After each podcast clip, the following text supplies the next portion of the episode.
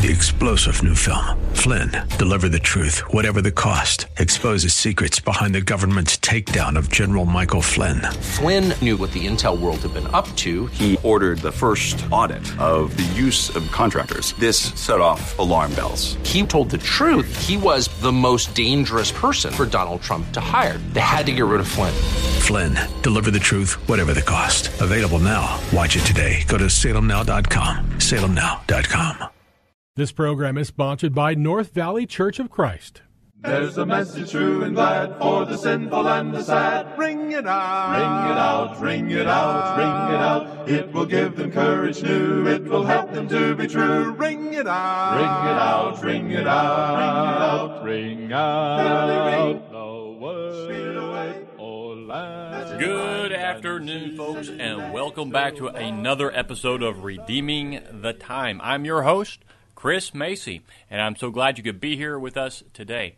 I am the minister here with the North Valley Church of Christ. We put on this program every Tuesday at 4 o'clock here on 1010 KXXT, and we hope you can join us for each one of our programs. We are going to be putting our uh, uh, previous episodes back up online. We have the, the link on our website at www.nvcoc.net. So if you want to catch any of our past episodes, feel free to get on there, uh, listen to, to those uh, programs, leave comments uh, as well, or you can uh, uh, send me send me a message uh, from that pa- from that website as well. We have a, a lot to, to look at and, and, talk about this this afternoon, and I hope you have time to listen in on our study of God's Word. And I want to go over. It's a lesson I did on Sunday um, Sunday morning, and I really like it. I really like this lesson, so I thought I would do it here on the program as well, rather than a, what we normally do of looking at something in the news. Uh, I'm, it's a, I title this "Spiritual Cholesterol," and I uh, have to be honest, especially since I'm putting it out there for everyone to hear. I, I stole the title. I heard someone else uh, uh use this as an explanation of uh, um, spiritual apathy and, and, and falling falling from grace, and I really liked it, and so I'm going to uh, use that here today as well. And so I want us to start by reading Psalm chapter 95. Psalm chapter 95. And I know you're probably driving out there right now, so I'll, I'll read it out loud for you. I'll be reading from the New American Standard Bible. And the psalmist writes this O come, let us sing for joy to the Lord. Let us shout joyfully to the rock of our salvation. Let us come before his presence with thanksgiving. Let us shout joyfully to him with psalms. For the Lord is a great God and a great King above all gods, in whose hand are the depths of the earth. The peaks of the mountains are his also. The sea is his, for it was he who made it. In his hands formed the dry land. Come, let us worship and bow down. Let us kneel before the Lord our Maker, for he is our God. And we are the people of his pasture and the sheep of his hand. Today, if you would hear his voice, do not harden your hearts as at Meribah, as in the day of Massah in the wilderness, when your fathers tested me. They tried me, though they had seen my work. For forty years I loathed that generation and said, They are a people who err in their heart and they do not know my ways. Therefore I swore in my anger, they truly they shall not enter into my rest. The Bible talks a lot about hardened hearts. When you just do a brief scan through the Bible, or if you have one of those nifty search programs, you can find passages like Romans chapter 2 verse 5. But because of your stubbornness and unrepentant heart, you are storing up wrath for yourselves in the day of wrath and revelation of the righteousness judge, righteous judgment of God. Proverbs 28:14.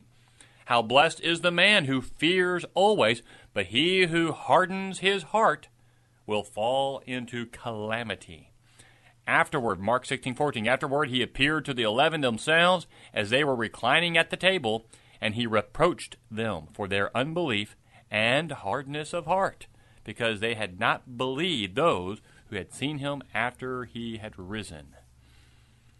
It is a real shame to see people act like that. But what is more pitiful is to see people who were once such dedicated Christians because of years of life or maybe bad circumstances, they become hard hearted.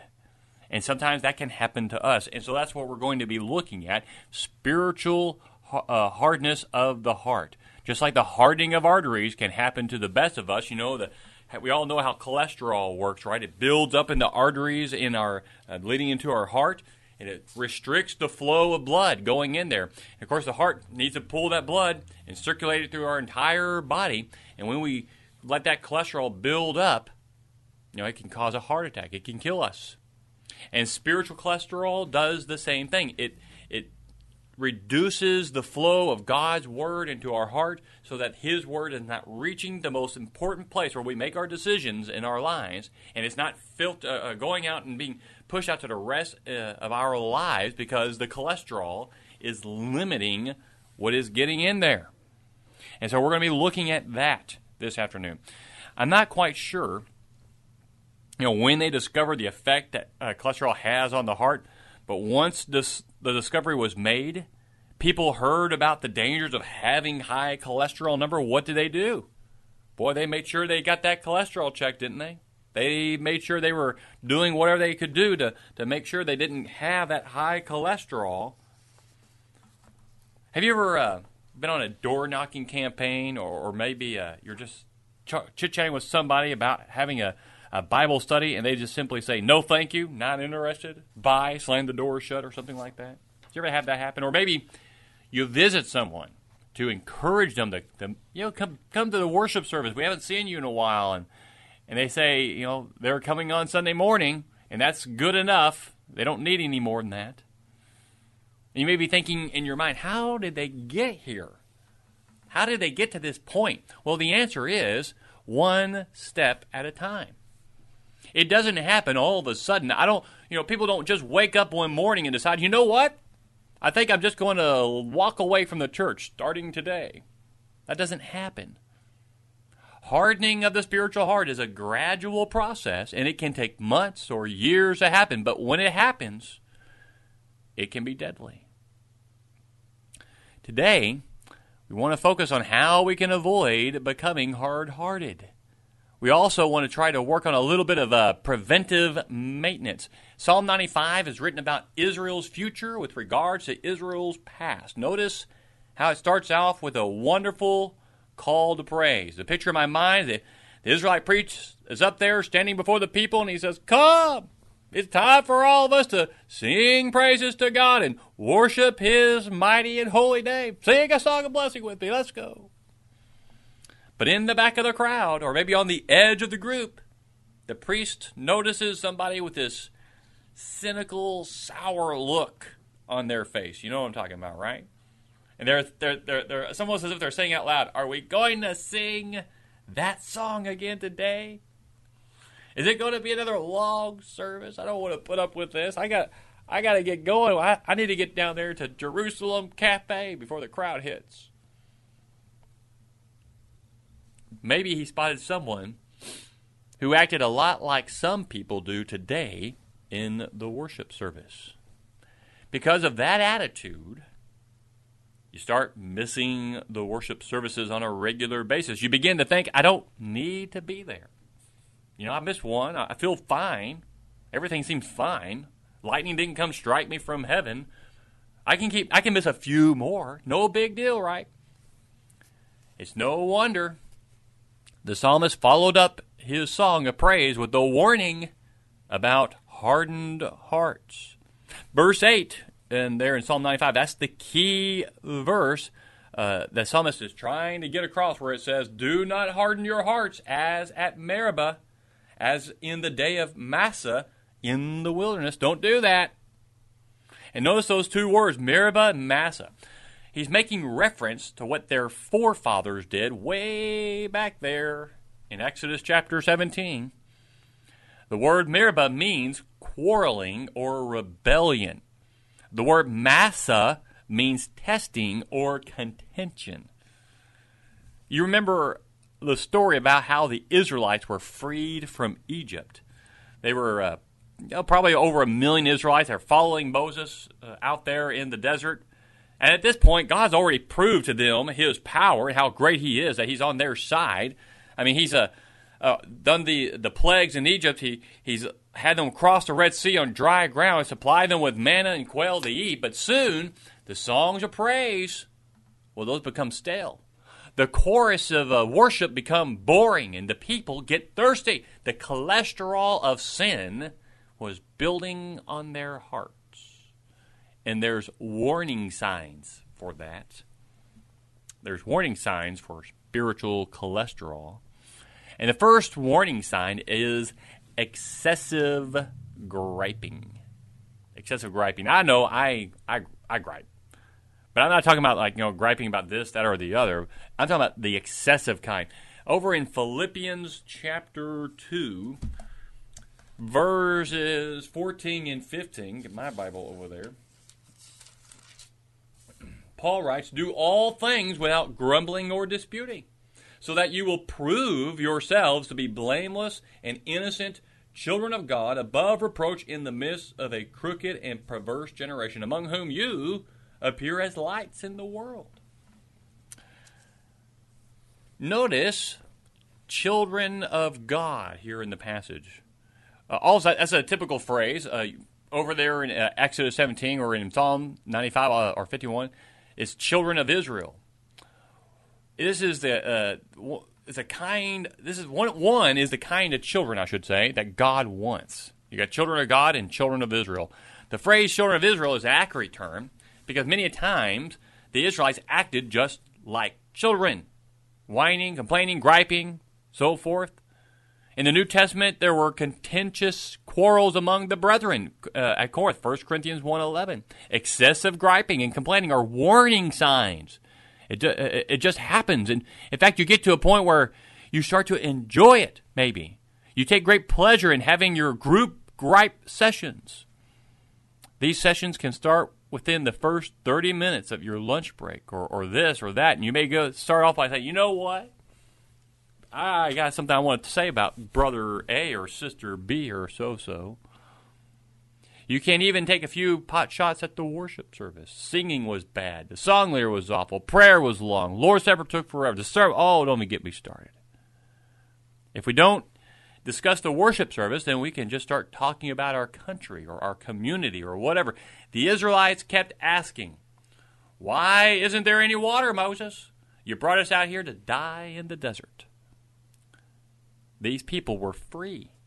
They had been slaves for hundreds of years, but now their main concern wasn't, we are so thankful and grateful to our Lord God. No.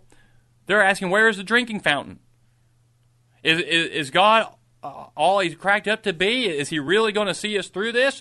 And so they got this griping. And you, you know what I'm talking about. If you've ever read through the Bible in the Old Testament, you know what I'm talking about, about the excessive griping they had. That's the first warning sign. The second one is excessive doubting. Excessive doubting. Now, a little bit of doubt, that's not bad. Everyone's got that. But when my heart continually brings up the negative, doubting side inside of me, it's a warning sign that I've got some hardening of the spiritual heart going on. Is God really that powerful? Does he really care? Can he really help me? In James chapter 1 verse 6, James writes, "But he must ask in faith without any doubting, for the one who doubts is like the surf of the sea, driven and tossed by the wind."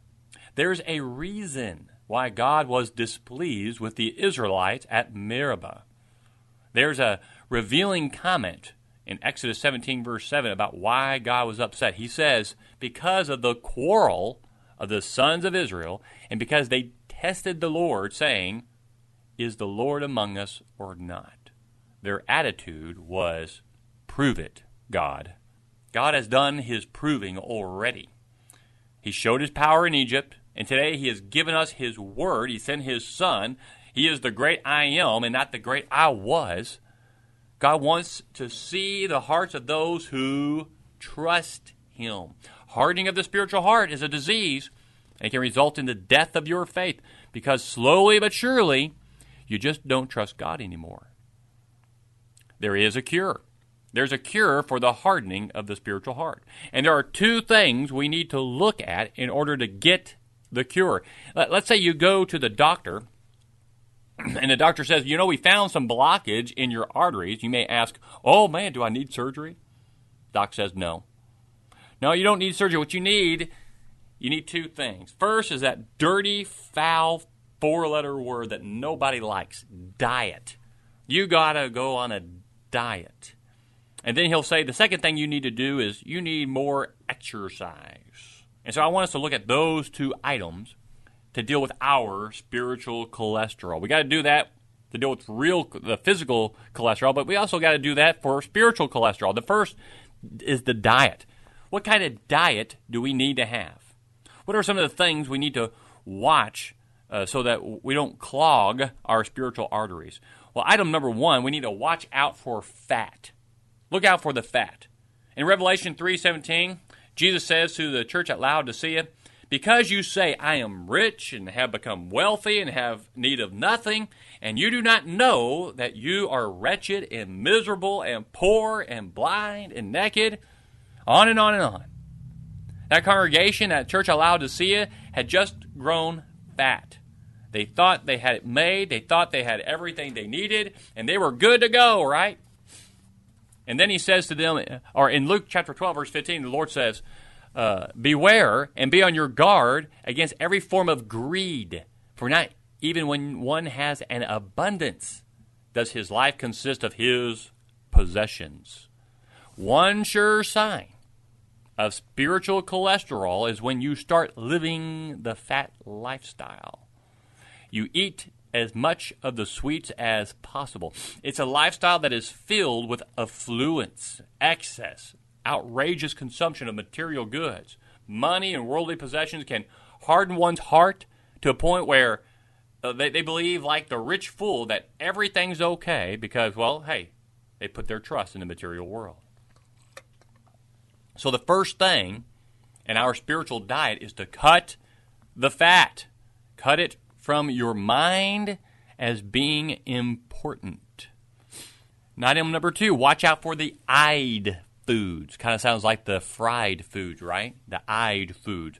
I'd rather do this, or I'd rather have things my way, and I'd rather belong to a congregation that does it this way, or, or whatever it might be. When when I starts too many of my sentences, I can be sure that the spiritual cholesterol has caused selfishness to be the diet of food I eat. We're worried about the direction the church is headed.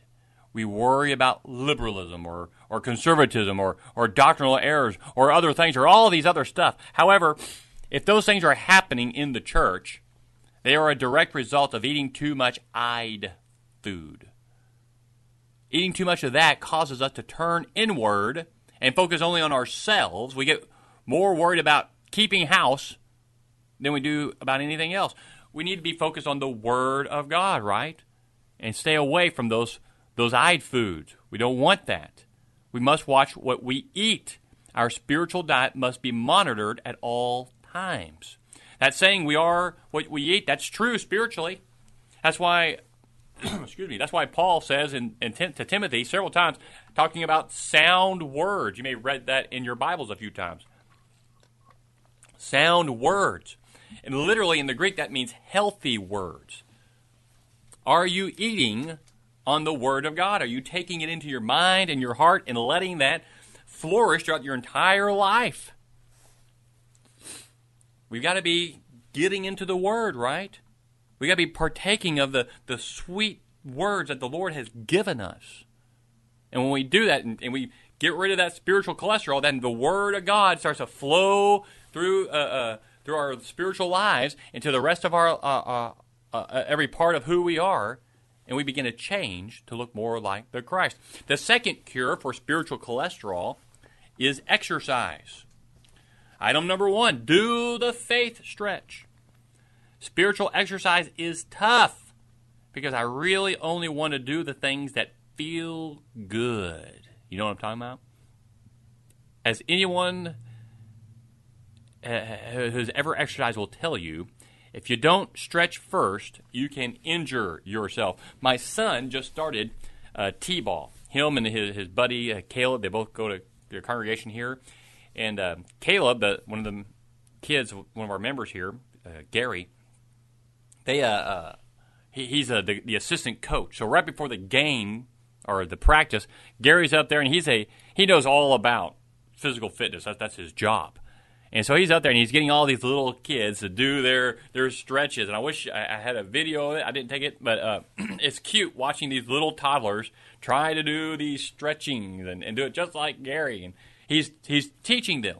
Here's how you do it. Here's what I want what you need to do before the game to, to get ready and, and do some exercise. You don't want to just jump right in with the exercise. You you can hurt yourself. You got to slowly you know build yourself up. It, it's like that person who who gets on fire about the Word of God, right? They, they read the Bible they, for the first time. They, they, it begins to click, and they just want to go out there and tell everybody, but they're not ready yet.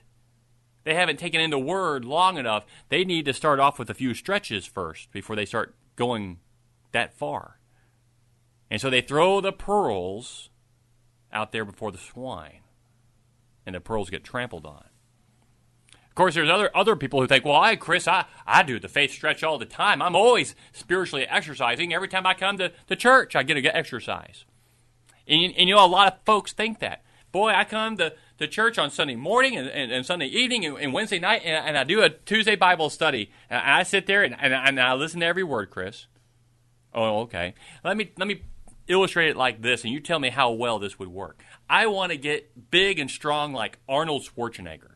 So I, I come and I, I go down to the, the workout place, you know, the, the fitness center, and I stand there and I watch those guys work out. I watch them work out. I'll ask them questions, and they tell me what they do, and I watch them all day. I do it three days on, uh, uh, twi- uh, every single day of the week, and twice on Sunday. And all I do is watch. How strong and how big am I going to get? Yeah, I'm not. It's going back to what Gary was doing, showing the kids here's how you stretch properly. Now you do it. And that's what the preachers and teachers are doing on Sundays and Wednesdays. They're showing people here's here's the Bible study. Here's something we can learn. Here's how you study. Now you do it. And you need to do it every day. Get up and study your Bible. And if you don't, you're not getting any exercise. And you're going to build up in the cholesterol. You're going to die spiritually. You got to do the faith stretch yourself. You can't just listen. You got to do it yourself. Get up in the morning and stretch.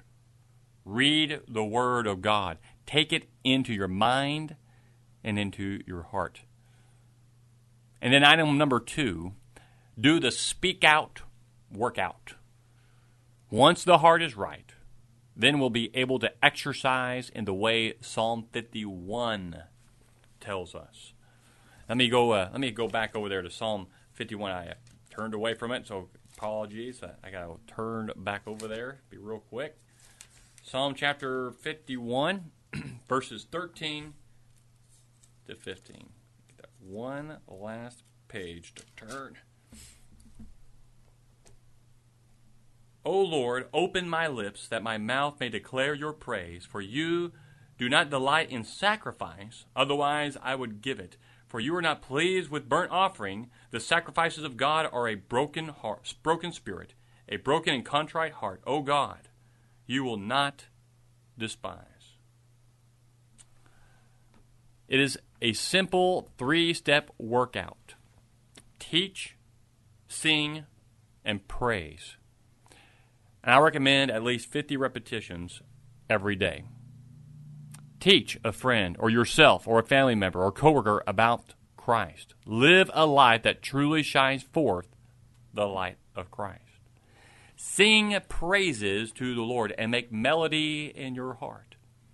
Praise the Lord every day.